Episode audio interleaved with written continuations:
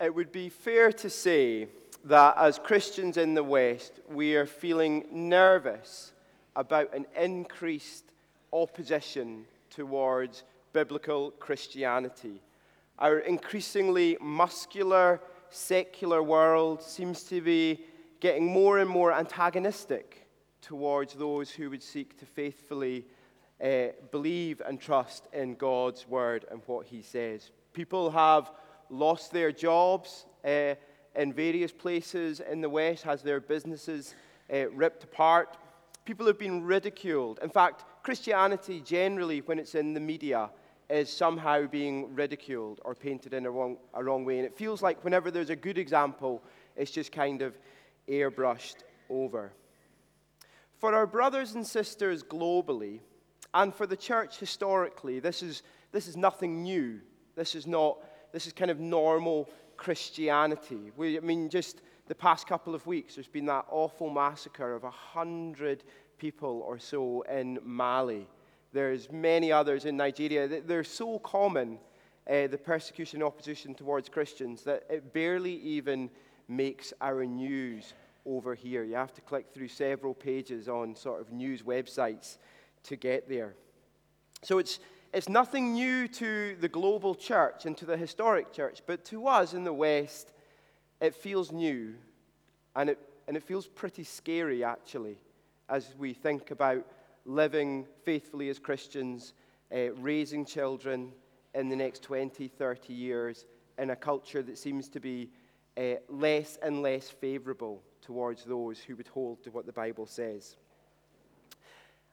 Now, our response as Christians is to be very clear. It's a very clear response Christians are to have in the faith of this. As well as continuing to follow Jesus, we are to respond with supernatural love and grace and good works. That's what we read about earlier in uh, 1 Peter, wasn't it? Talked about even when people are kind of accusing you of doing wrong, they've got nothing to say because, because your good works are too powerful for them sort of to speak against. And it's, it's kind of the, the Christian life of following Jesus and taking up our cross. Let me just read to you again what we read there in 1 Peter, reading from the second half of verse 20. If you suffer for doing good and endure it, this is commendable before God. To this you were called, because Christ suffered for you, leaving you an example that you should follow in his steps. He committed no sin, and no deceit was found in his mouth. When they hurled insults at him, he made no threats. Instead, he entrusted himself to him who judges justly. It goes on with a beautiful um, explanation of the gospel there. So, our heritage is not to respond with anger and threats and kind of arguments in those sorts of ways. Our response is to be one of grace, of good deeds of love. And this is the Christian heritage.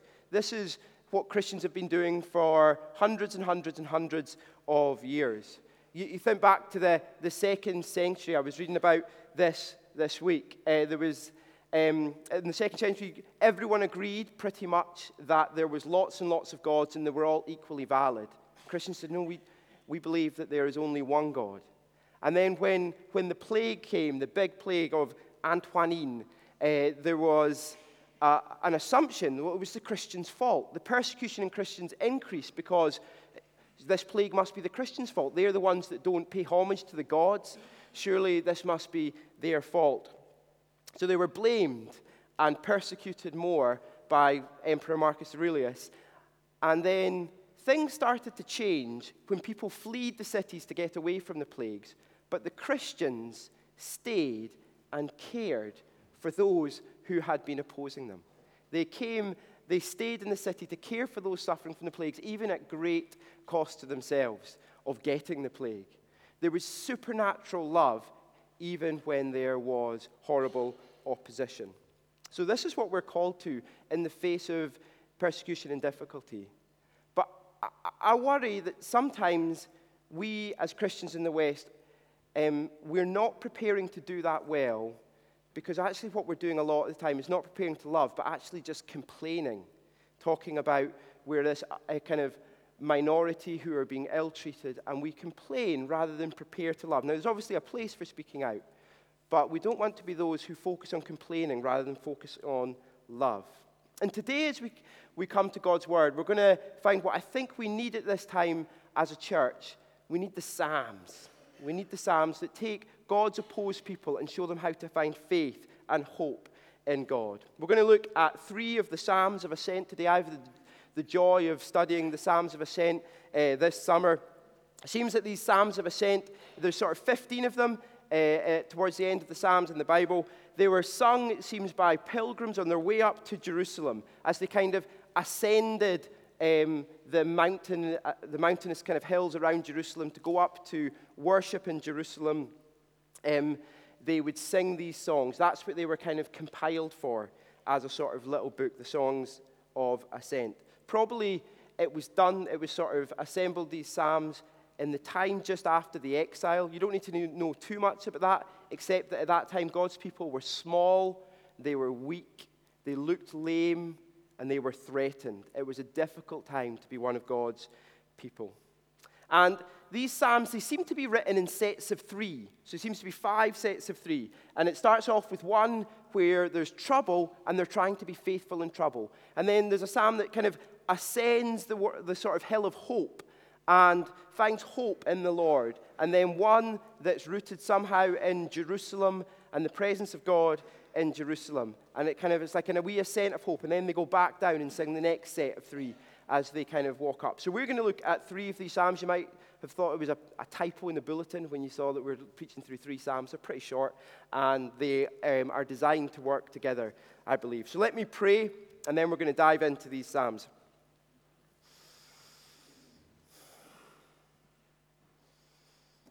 Father, we thank you so much that you know exactly what's going on in each of our hearts. You know the sins we are struggling with.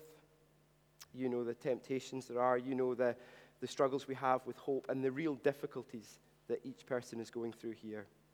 And we pray, Lord, you will pour in hope. You will pour in a deeper relationship with you today, a deeper treasuring of Jesus, that we might live in a way that really pleases you this week. Amen. So, we're going to be looking at three things to do in the face of hostility to find the hope and the confidence that is needed to respond with love when difficulty and hostility comes. So, the first thing we need to do is look up to the mighty one, your only help. Look up to the mighty one, your only help. Let's look together at Psalm 123. Um, if you've got a, a, Pew Bible there, in fact, I don't have the page, um, you'll find it, I'm sure. It's probably in there. Um, Psalm 123 is the first one we're going to read.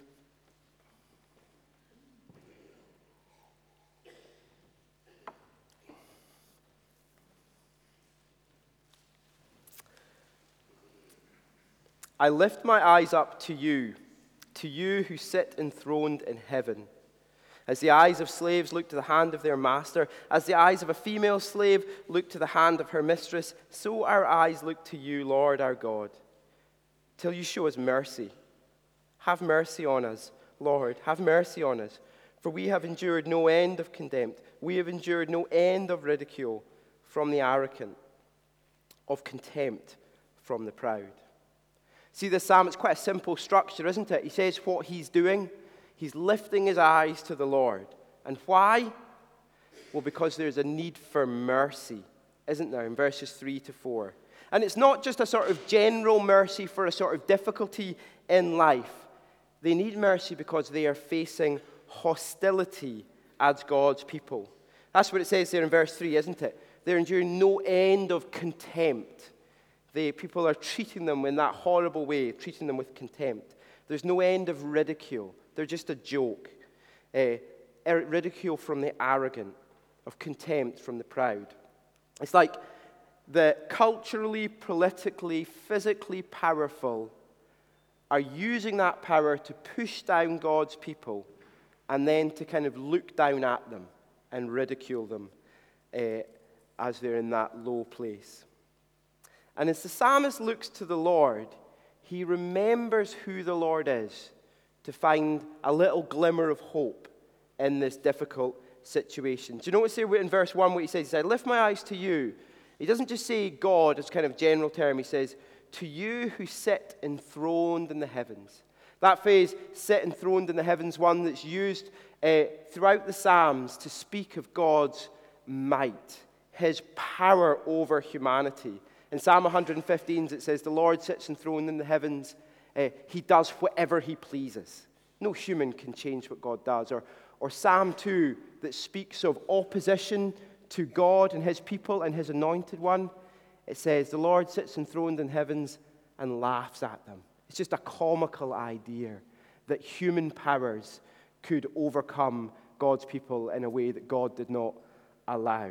The idea that a human superpower government could wipe out a church, it's like thinking that a little, a little ant nest could take on the US Army. It's just laughable, isn't it? That something so small could beat something so strong. He looks, he looks up to God. He remembers the Lord is enthroned in the heavens. He is the mighty one. And therefore, he is the only hope. You know, it's a bit weird in verse 2, this sort of how, how they're looking to the Lord as a slave to the master, as a female slave to the mistress. This is, this is a phrase that speaks of exclusive hope. See, slaves couldn't, like, couldn't go and phone their uncle in a bit of difficulty or go to the Citizens Advice Bureau or say, actually, Master, you're not sorting things out for me quite the way I would like. I'm going to go on S1 jobs and find myself something new. That wasn't an option. If a slave was in difficulty, the only person who could help them would be their master. And therefore, to look to the Lord like a slave looks to the master says, You are the only one I am looking to. You are my exclusive hope. And therefore, this must be our, when, when you face difficulty, this is kind of step one. You look to the Lord only for help. It's so easy to kind of look for other ways to get away from the hostility you might face as God's people. I know for me and my family, my, my dad works in a pub, and alcohol is a big part of my family. My, my, uh, they're not Christians. And when I say no to a drink in the pub because I don't want to get drunk, there's a kind of visceral change in the dynamic of the room, and I, and I, I hate it. But, and it would be so easy to just to go with them to avoid the hostility. But, but the Lord is the, the only hope. He is the only one who provides true, lasting hope, and therefore He must be the one we put our trust in. Similarly, in my church in London, uh, there was a, a, a wonderful um, Iranian woman who had been coming to church for a while, and her sort of Muslim family were okay with her coming to church. But she became a Christian and she wanted to be baptized. And there was a, a visceral response to this. I remember my boss, after meeting with this woman and her daughter, who was very antagonistic towards this lady being baptized. And my boss, very sort of posh Englishman, not the most emotional man in the world, close to tears as he described just the, the hatred and the trouble this woman was um, facing just for trying, wanting to be baptized. And it would be so easy for her to say, okay, well, I'll not obey Jesus in that. It's just one little thing. But no, he was our only hope, and therefore she was going to obey him and not look to sort of other hopes to get her way out of it, hopes of kind of joining with those who would reject God. So that's the first thing we need to do. We need to look up, get our eyes up to the mighty God, and say in your heart firmly, whatever the difficulty is, I'm going to look to him and to him alone. Secondly, as we turn to Psalm 124, we need to look back at God who always saves his people. We have to look back at the God who always saves his people. Let's read Psalm 124. If the Lord had not been on our uh, sorry, a song of ascent of David. If the Lord had not been on our side, let Israel say, if the Lord had not been on our side when people attacked us, they would have swallowed us alive. When their anger flared against us. The flood would have engulfed us, the torrent would have swept over us, the raging waters would have swept us away. Praise be to the Lord who has not let us be torn by their teeth. We have escaped like a bird from the fowler's snare. The snare has been broken, and we have escaped. Our help is in the name of the Lord, the maker of heaven and earth. King David is this massive figure in the history of Israel. He's kind of like their, their big king who, who got it right in so many ways. And he is leading God's people in what they should say, what they should sing, as he's kind of writing a psalm about it, but also what they should say to one another, what they should think in their internal monologue. Let Israel say this. This should be their testimony of their life. And what is it that they should say? They should say, if God hadn't acted, we wouldn't be here.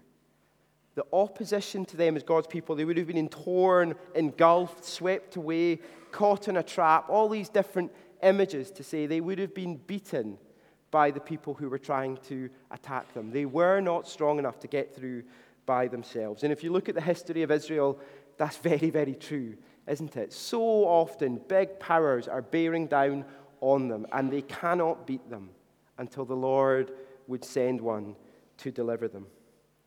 And as, as Christians, our King Jesus says the same thing to us. King Jesus can kind of look back over the history of Israel and say, Look how I and my Father uh, preserved a people so that I could be their Messiah. But he can say it even more so about his own life, can't he? He himself endured opposition, hostility, and trouble that you and I cannot grasp. The powers of his own community, the religious authorities conspired with the mighty Roman government to have him crucified. There was a whole city practically in opposition to him, shouting, Crucify him, crucify him, crucify him. He was deserted by his friends, tortured by his enemies. And for a period, he was deserted even by God as he took all of the rejecting of God that we do on himself. He bore our sins on the tree, as it said in 1 Peter, and was punished by God, rejected by God, and pushed into death. Jesus knows hostility and difficulty. And yet, he can say, God raised me up, can't he? He can say uh, God resurrected him physically, fully from the dead, and not just resurrected him to a human life, but to the heights of glory as he sits with his Father there now. If God didn't save his people, there would be no Christianity, Jesus can say to us. And Jesus can then say to us, Look at my church through the past 2,000 years. So many different communities and governments and superpowers have been uh, seeking to stamp out Christianity, and it has only served to increase it. Persecuting Christians is a bit like trying to put a chip fan fire out with water. It just makes it grow all the more. That Roman Empire we spoke about that were kind of seeking to stamp out Christianity in the second century, well, I assume most of you know they, they called themselves a, a Christian empire um, at some point. And as Christians, we must follow Jesus in saying this. A vague belief that God is good and strong is not enough. We need to uh, say this in our heads, say this in our hearts. Say, God has preserved his people uh, for all these years, and he will continue to do so. I have to say, I feel I have regular conversations with Christians nowadays about what the kind of secular world is doing. The latest sort of person who is in the news getting real uh, trouble for trying to follow Jesus.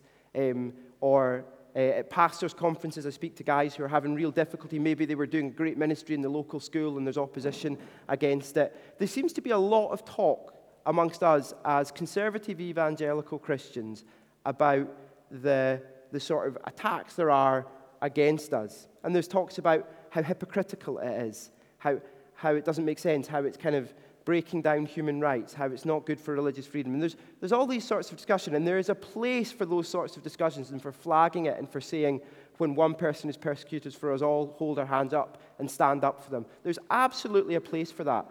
I'm not discounting it. But maybe we've gone too much in the way of speaking about the difficulties that are happening to us as a community, and we don't say enough about the might of our God who has always preserved his people. Surely we should be speaking about that every time we speak about persecution of Christians in the West being on the increase or persecution of Christians globally, we can smile and say that, that God has always delivered his people. We can say, we can follow our King Jesus, say, uh, Jesus in saying, if the Lord had not been for us, we, we would have been engulfed. And if the Lord is not for us now, we will be engulfed. But we are his people, and he is for us.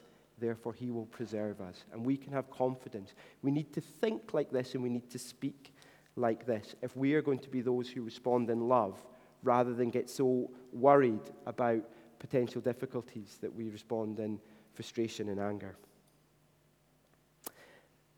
So, we've kind of seen we need to look up to God exclusively as the mighty one who can help us. We need to look back to kind of how he has preserved his people through generations and generations and look back to how he most especially raised up his son who experienced more opposition than we can imagine. And thirdly, as we turn to Psalm 125, we need to look around at your God who will help you. Look around at the God who will intervene to help you. Let's read Psalm 125 together. Those who trust in the Lord are like Mount Zion, which cannot be shaken, but endures forever. As the mountains surround Jerusalem, so the Lord surrounds his people, both now and forevermore. The scepter of the wicked will not remain over the land allotted to the righteous. For then the righteous might use their hands to do evil. Lord, do good to those who are good, to those who are upright in heart. But to those who are crooked, but to those who turn to crooked ways, the Lord will banish with the evildoers. Peace be on Israel. This is, this is a strange psalm, isn't it? Um, it feels like it should be a psalm that's like a, that's a, a lament, that's complaining to God. Because, the, you know in verse 3 it says, The scepter of the wicked will not remain over the land allotted to the righteous? That means it is at the moment. And that phrase basically means there is a, a power, a government over God's people. They're not sort of self governed, there's a power over them. And the best way to describe that government and that power is wicked. This is a really difficult place for God's people to be. And yet, and yet the psalm's triumphant, isn't it? It's a, really happy psalm. It's as if um, they've just won some great battle or something like that. And why is it like that? Because the psalmist has real trust in God. He has real trust in the Lord and knows that God will intervene to help his people. Firstly, he knows God will intervene in the here and the now.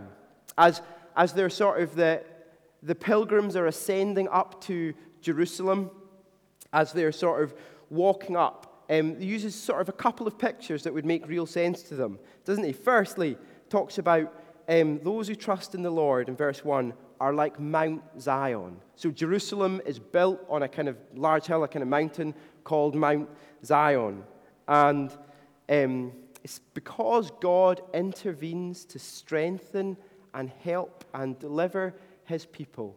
He says, if you trust in the Lord, you're, you're like Mount Zion, which cannot be shaken. Have you ever tried to shake a mountain? It doesn't really go very well. Even if there's a lot of you, the only one who can shake mountains is the Lord.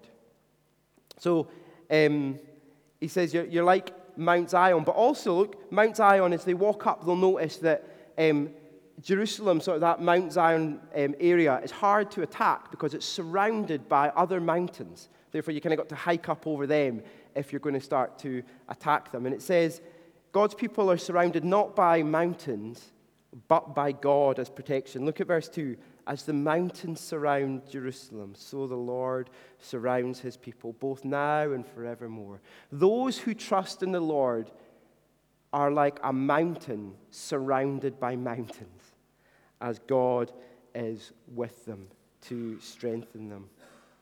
You, you might seem, you might feel like quite a weak Christian. Maybe you're the only Christian in your school or, or your family or your workplace. And maybe actually it's really difficult to follow Jesus in that place. Maybe you're finding that really tough and you feel weak and you don't know how you can keep going and following Jesus uh, when it is so difficult.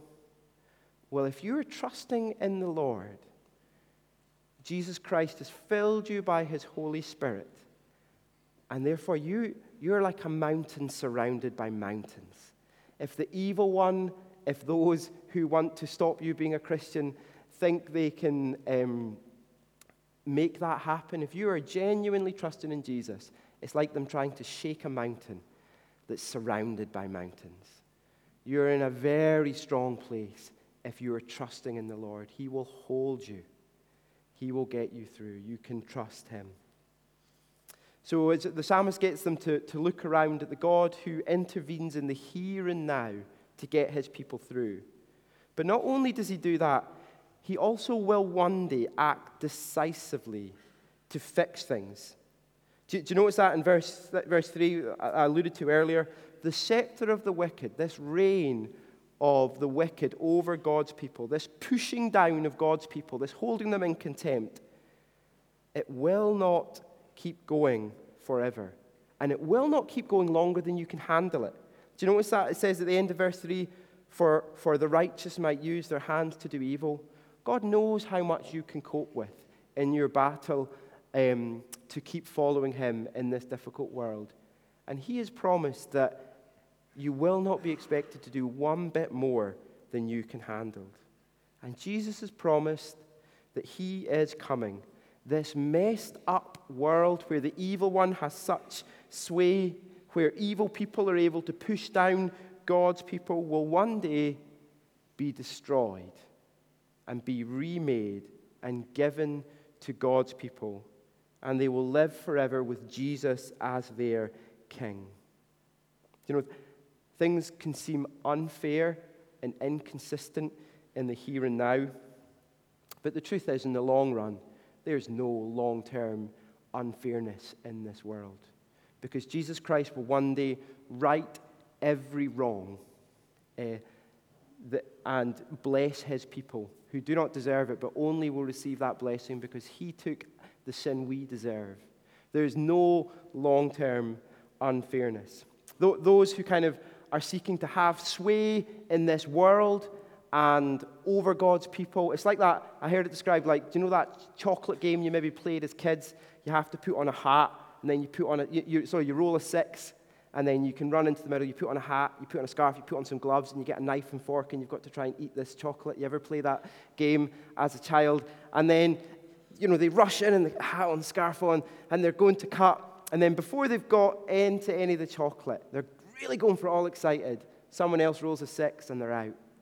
And that's the, the things that can look so big and so powerful um, in our world. One day they'll look back, just a, a six was rolled, a six was rolled, a six was rolled. They, they thought they were going to do this against God's people, have great power, and get their way in the culture in the world. It's gone, it's gone, it's gone. And one day it'll all be gone, and we'll look back over it all as, as but a moment and a breath compared to the eternity that God has with his people.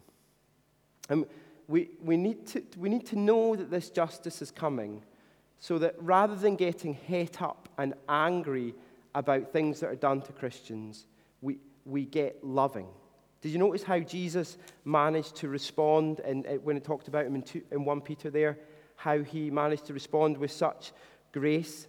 It says, um, when they hurled insults in him, he did not retaliate. When he suffered, he made no threats. Instead, he entrusted himself to him who judges justly. When you see mistreatment of God's people, or you receive mistreatment, you're able not to retaliate, not to try and sort things out with your quick tongue or whatever you want to do, or get all het up, because you know God will one day judge this world. You can respond with grace and pity and love as you think, I, I deserve the punishment, the same sort of punishment that you are going to receive from God one day. And Jesus took my punishment. You may well be causing me difficulty, but actually, you're going to receive punishment for that. But you can be saved. And you can long, therefore, that that person would be saved rather than getting so het up. So, for Christians, if we are going to be those who respond with love uh, in the face of opposition, hostility, ridicule, we need to know that this regime will not last forever. Justice will one day come. And therefore, we in the, in the here and now should look forward to that and reach out with compassion and love in the here and now.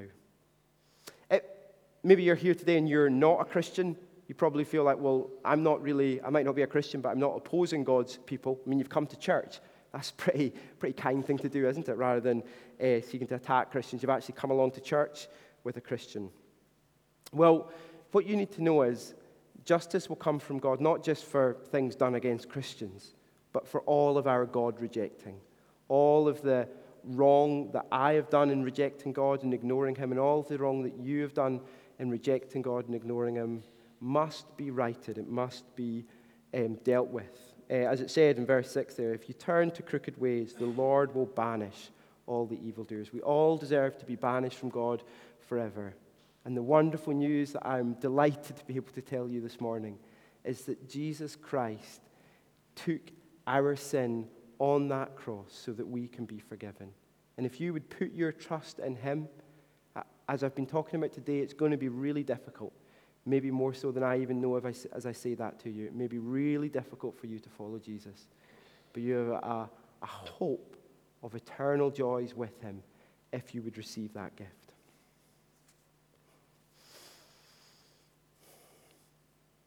So, how are we going to prepare to be those who love in the face of opposition? How, as we as Christians, going to be prepared to do that? Well, what we've got to do is we've got to know our God, and we've got to know how we can go from a place of real trouble and take that to God and find increasing hope. We've got to look up to God alone. We've got to look back to the God who has delivered his people uh, since, since the, the start of time. And we need to look around at the God who will intervene in the here and now to get you through and will one day come and sort this world out completely.